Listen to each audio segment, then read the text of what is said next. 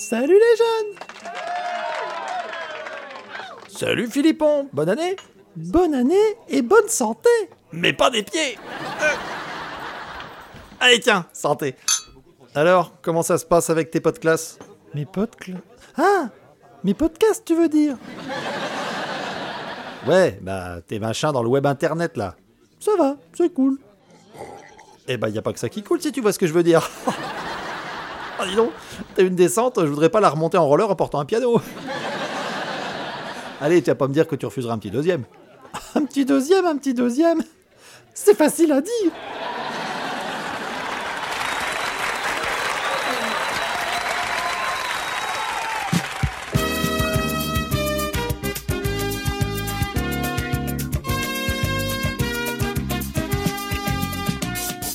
Bonjour et bienvenue dans Facile à dire, le podcast qui raconte les tout petits aux tout grands. Je suis Vier et tout à ma joie de vous retrouver, je vais en profiter pour m'entretenir par devers moi dans ce micro, micro qui me propulsera par devers vous. Aujourd'hui, nous poserons là cette question qui taraude assurément les parents les plus collectionneurs. En faire un deuxième. Hum, Pourquoi?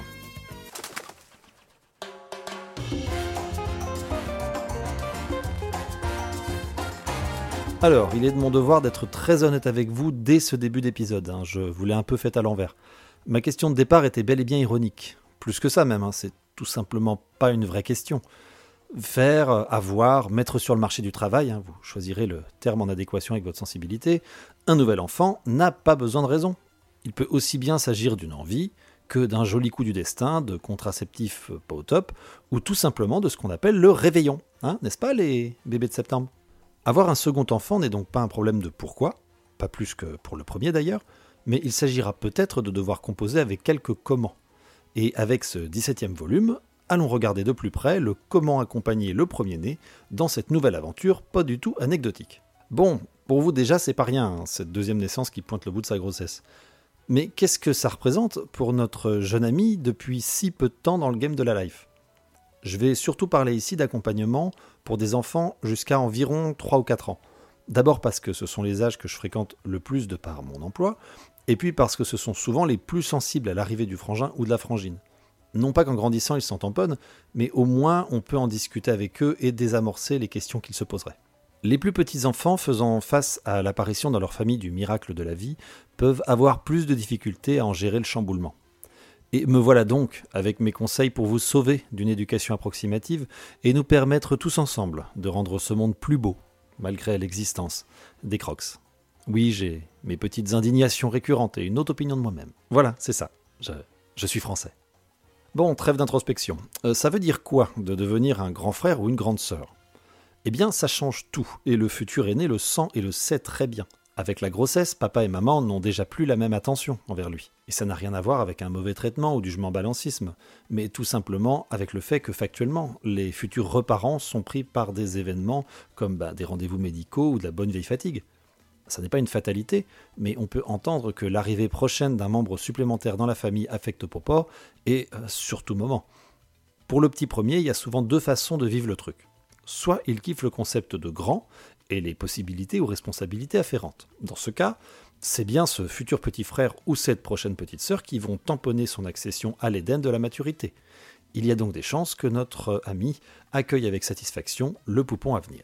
Mais ne nous voilons pas la face, la réaction peut être tout autre. Parce que changer de place dans la famille, c'est devoir partager.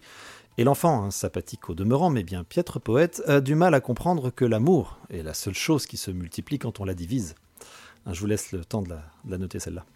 Ben, je sais plus de qui c'est, donc bah, vous direz que c'est de moi, ça simplifiera tout. Et oui, dans son esprit purement mathématique, il va s'imaginer que devoir céder des brides d'amour parental, c'est en avoir moins pour lui. Et avec ces considérations, il ne faut pas être grand clair pour penser qu'un mioche en plus dans la maison, c'est pas un bon deal. C'est là que peuvent arriver les petites angoisses, les peurs et les questions. Va-t-on encore m'aimer? Pourquoi ils me font ça? Mais qui a volé l'orange? Hein, comment répondre à tout ça? Surtout que votre enfant n'ayant pas encore traîné ses guêtres numériques sur les réseaux, il n'a aucune idée des responsabilités de Michel concernant sa dernière interrogation. Ah oui, je suis d'accord avec vous, c'est de la rêve tellement à l'ancienne qu'elle passerait à, peine au carbone 14.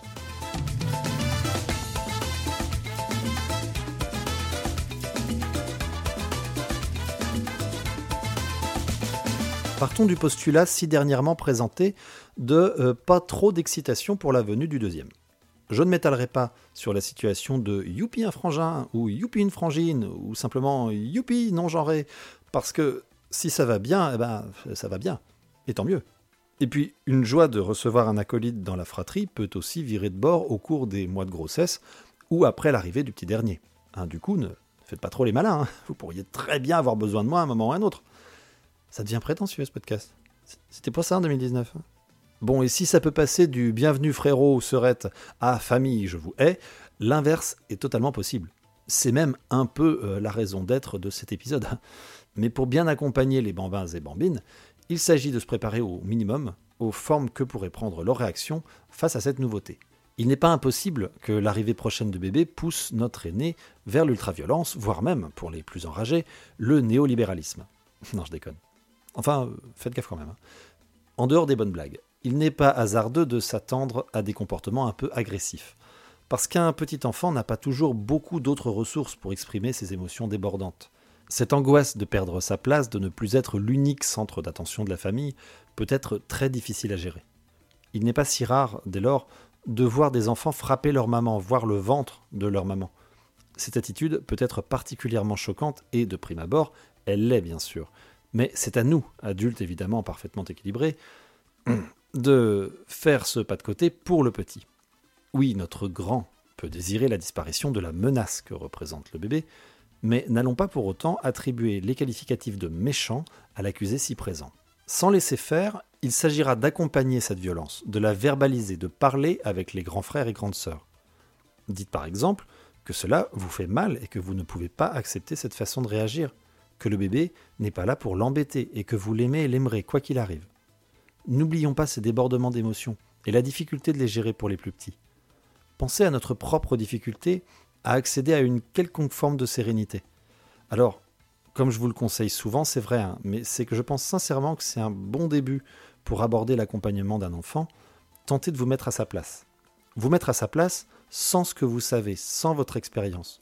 Tentez de saisir ce que vous feriez de ce qu'ils vivent à leur niveau. Bien sûr, vous n'êtes pas la même personne que votre enfant ou que l'enfant que vous accompagnez en tant que professionnel. Bien sûr, vous ne saurez pas ce qu'il y a précisément dans sa tête, mais je crois que s'approcher de ce que ressent le bambin, c'est le premier début pour bien adapter votre façon de le guider vers une bonne vieille tentative de résolution de ses soucis. Oui, j'aurais aussi pu tout simplement vous dire de faire preuve d'empathie, mais comme me disait un ami technocrate, quand on peut complexifier un propos, c'est dommage de s'en priver. Ne culpabilisez surtout pas. Oui, c'est absolument facile à dire, mais que ce bébé soit un choix réfléchi, une jolie surprise ou même un pari perdu, en même temps, quelle idée de miser sur la Belgique à la dernière Coupe du Monde, c'est votre vie et vos envies. C'est un slogan affreux, j'ai l'impression que je vais vous vendre des vérandas. Donc, si votre premier ou votre première n'est pas contente de la situation, ça n'est sûrement pas de votre faute. Croyez-moi, ça vaut le coup de le préciser parce que c'est pas si rare que ça de rencontrer des parents avec un discours très culpabilisant sur ce thème. Dernière petite chose à dire sur le sujet de l'annonce de la nouvelle. Euh, déjà, nul besoin de le faire trop tôt. Les petits-enfants n'ont pas une compréhension très efficace de la temporalité. En gros, 10 minutes ou 9 mois, c'est kiff-kiff, hein, c'est long. Donc leur balancer la news très tôt, c'est partir sur un sacré bout de temps de questions ou de petites colères en perspective. Attendez donc les premiers mois que votre grossesse soit bien installée. Il arrive également que les enfants le devinent. Entre les livres, les aventures des autres enfants dans la famille, à la crèche, et la nounou ou à l'école, voir papa et maman changer de comportement peut mettre la puce à l'oreille. Et n'oubliez pas qu'ils entendent et comprennent tout, et ceci très tôt. Les conversations d'adultes au-dessus de la tête des enfants sont parfaites pour vendre la mèche. Je pense que mes collègues reconnaîtront ce fameux moment où, lors d'une discussion avec le père ou la mère, euh, celui ou celle-ci nous lâche euh, Oui, oui, on attend un deuxième, mais il ne le sait pas encore. Mhm. Cela avec le dit enfant dans les bras, hein, ou euh, attendant au pied du parent. Donc j'imagine que nous avons tous et toutes répondu ben, maintenant il est au courant. Dans ce cas de possibilité, soit on nous répond que non, non, il parle pas et il comprend pas ce qu'on lui dit, ce qui est faux, hein, et au mieux naïf, soit le parent se questionne alors sur les capacités de son gamin et nous ouvrons une de ces riches conversations qui nous font déverser nos savoirs boursouflés de certitude et de bien fondés éducatifs. On peut aussi faire la deuxième solution avec de l'humilité et de l'écoute, mais c'est moins. Ah, moi, je suis moins fan.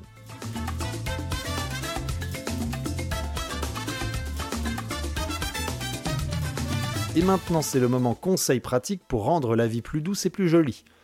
On sait s'attendre aux réactions, peut-être véhémentes, de Bambin Ier. On s'arme de patience et d'attention pour l'écouter et recevoir ses angoisses. Mais comment s'est-il donc on fait? Le besoin le plus fort d'un futur aîné, c'est d'être rassuré, d'être valorisé dans ce rôle à venir. Vous pouvez inclure l'enfant dans certaines décisions, par exemple. Lui proposer de choisir un cadeau pour le bébé, mais cela seulement s'il le désire. Il faut éviter de transformer les préparatifs en obligation, en contrainte pour lui. Cette implication doit rester mesurée. Vous avez votre chemin de parent à faire et vous pouvez parfaitement le garder pour vous. Le versant médical ou le choix du prénom sont de votre ressort. Il ne s'agit pas de cloisonner hermétiquement cette partie de votre grossesse, mais je pense qu'établir une limite aussi claire que possible est souhaitable. Après, et comme d'habitude, faites selon ce qui vous parle, ce qui vous semble le plus honnête dans le cadre de votre famille. Ça s'appelle pas facile à dire pour rien ici. J'en ai déjà parlé euh, trois ou quatre fois, mais une de plus, ça peut pas faire de mal. Écoutez ce prochainement grand frère ou grande sœur. Reconnaissez-lui le droit de ne pas aimer la personne supplémentaire qui s'apprête à peupler son foyer. Il ou elle peut ressentir de la colère, de la tristesse, mais soyez clair sur le fait que cela ne doit pas entraîner de violence à votre égard, contre le bébé, et même contre lui-même. Répétez-lui que malgré tout, vous l'aimez et vous continuerez à l'aimer, comme vous aimerez le prochain tout petit. N'hésitez pas à passer par des livres, des histoires qui vont permettre à l'enfant de mettre à distance ce qui lui arrive. Et faites-leur confiance. Ils comprennent très bien les aventures des personnages de leurs albums favoris, et ça turbine dans la caboche hein, une fois la couverture refermée. Phase 2. Bébé est maintenant là, et bien là. L'attitude du priméro va bien sûr évoluer au fur et à mesure, mais les difficultés peuvent persister ou prendre d'autres formes. Par exemple, on entend parfois parler de régression des acquis. Un grand qui contrôlait ses passages aux toilettes demande de nouveaux découches ou multiplie les accidents de culotte. Il peut s'agir également de difficultés dans le sommeil ou d'un retour à un langage dit de bébé. Avant tout, sachez et soyez certain que ça n'est pas pour vous embêter. Si vous avez eu l'excellente audace d'écouter mes précédentes prestations, je vous aurais déjà pas mal entretenu de l'absence d'esprit malin chez les jeunes enfants. Au contraire, ces comportements peuvent s'expliquer dans le fait que ben, faire pipi dans son pantalon, par exemple, ou devoir passer sur la table de change pour mettre une couche, c'est de l'attention d'adulte gagnée.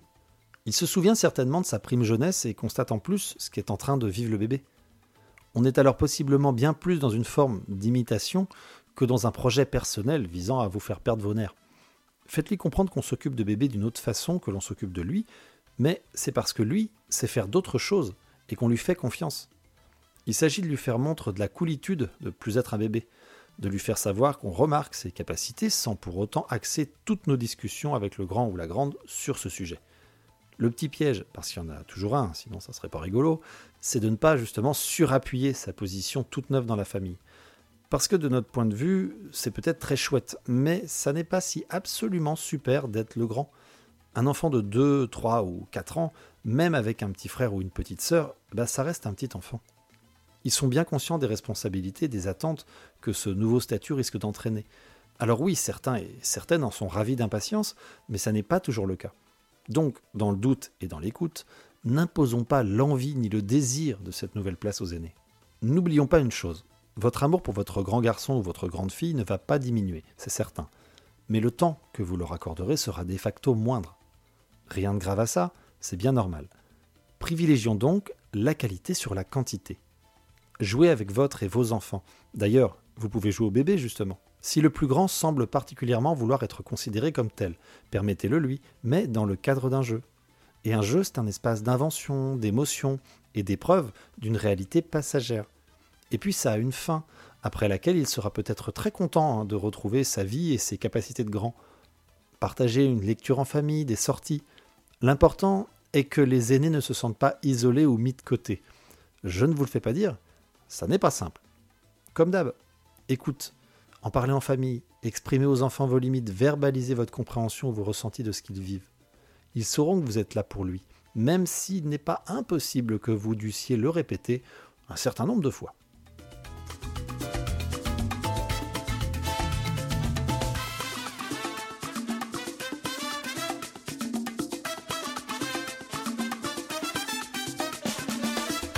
J'ai encore un peu de digression là, je vous le mets Ouais?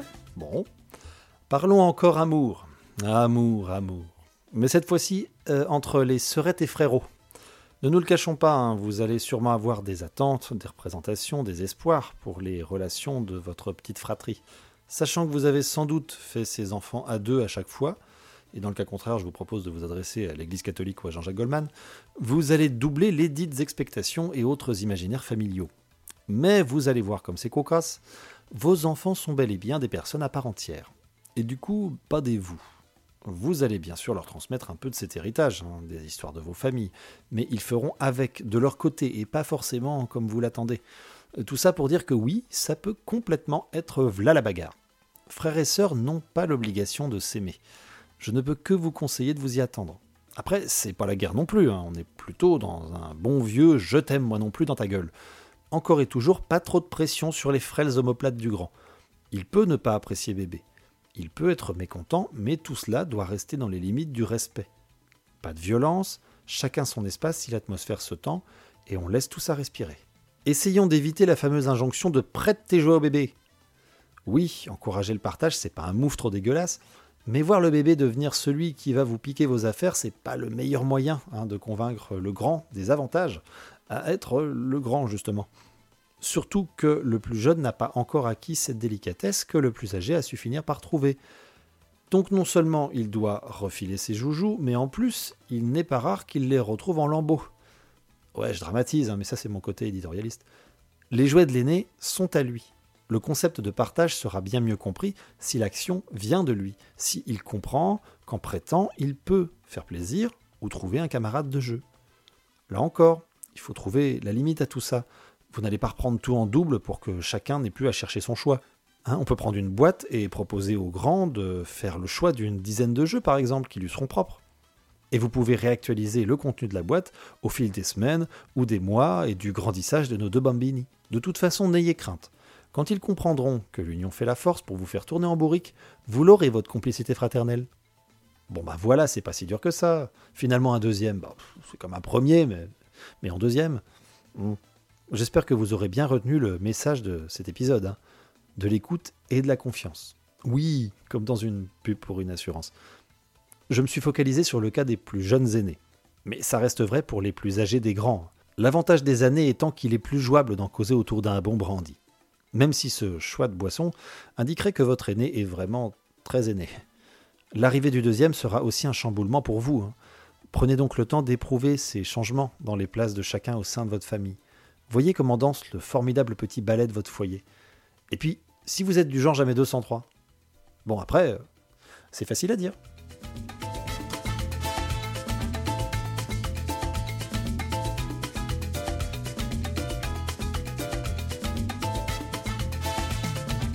Hey, histoire que vous soyez prévenus pour rien, je vais quand même vous souhaiter la bonne année, qu'elle soit remplie de jours, de minutes, de secondes et de nourriture en quantité suffisante pour que votre satiété soit une réussite. Ah bah c'est pas cette année non plus que je vais être meilleur dans les, dans épilogues de podcast, hein. ça c'est une certitude. Évidemment, merci beaucoup pour vos écoutes et puis pour les discussions qu'on peut avoir dans tous les décis de là de ce beau monde numérique.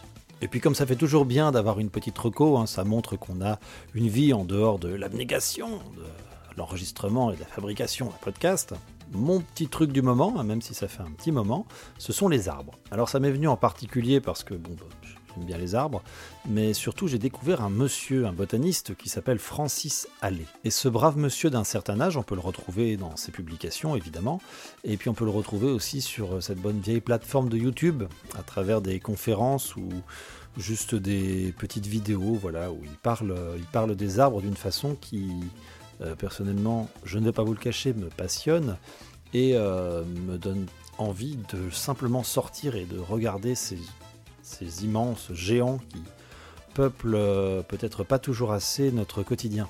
Donc je vous mettrai en description une des vidéos que j'ai découvertes par laquelle je suis venu un petit peu au bonhomme. Bon, j'en profite vite parce que c'est bientôt fini. Encore une bonne année. Et je vous mets, tiens, je vous mets 10 bonnes années. Comme ça, au cas où je lâche l'affaire du podcast entre temps, vous aurez du stock. Et Ciao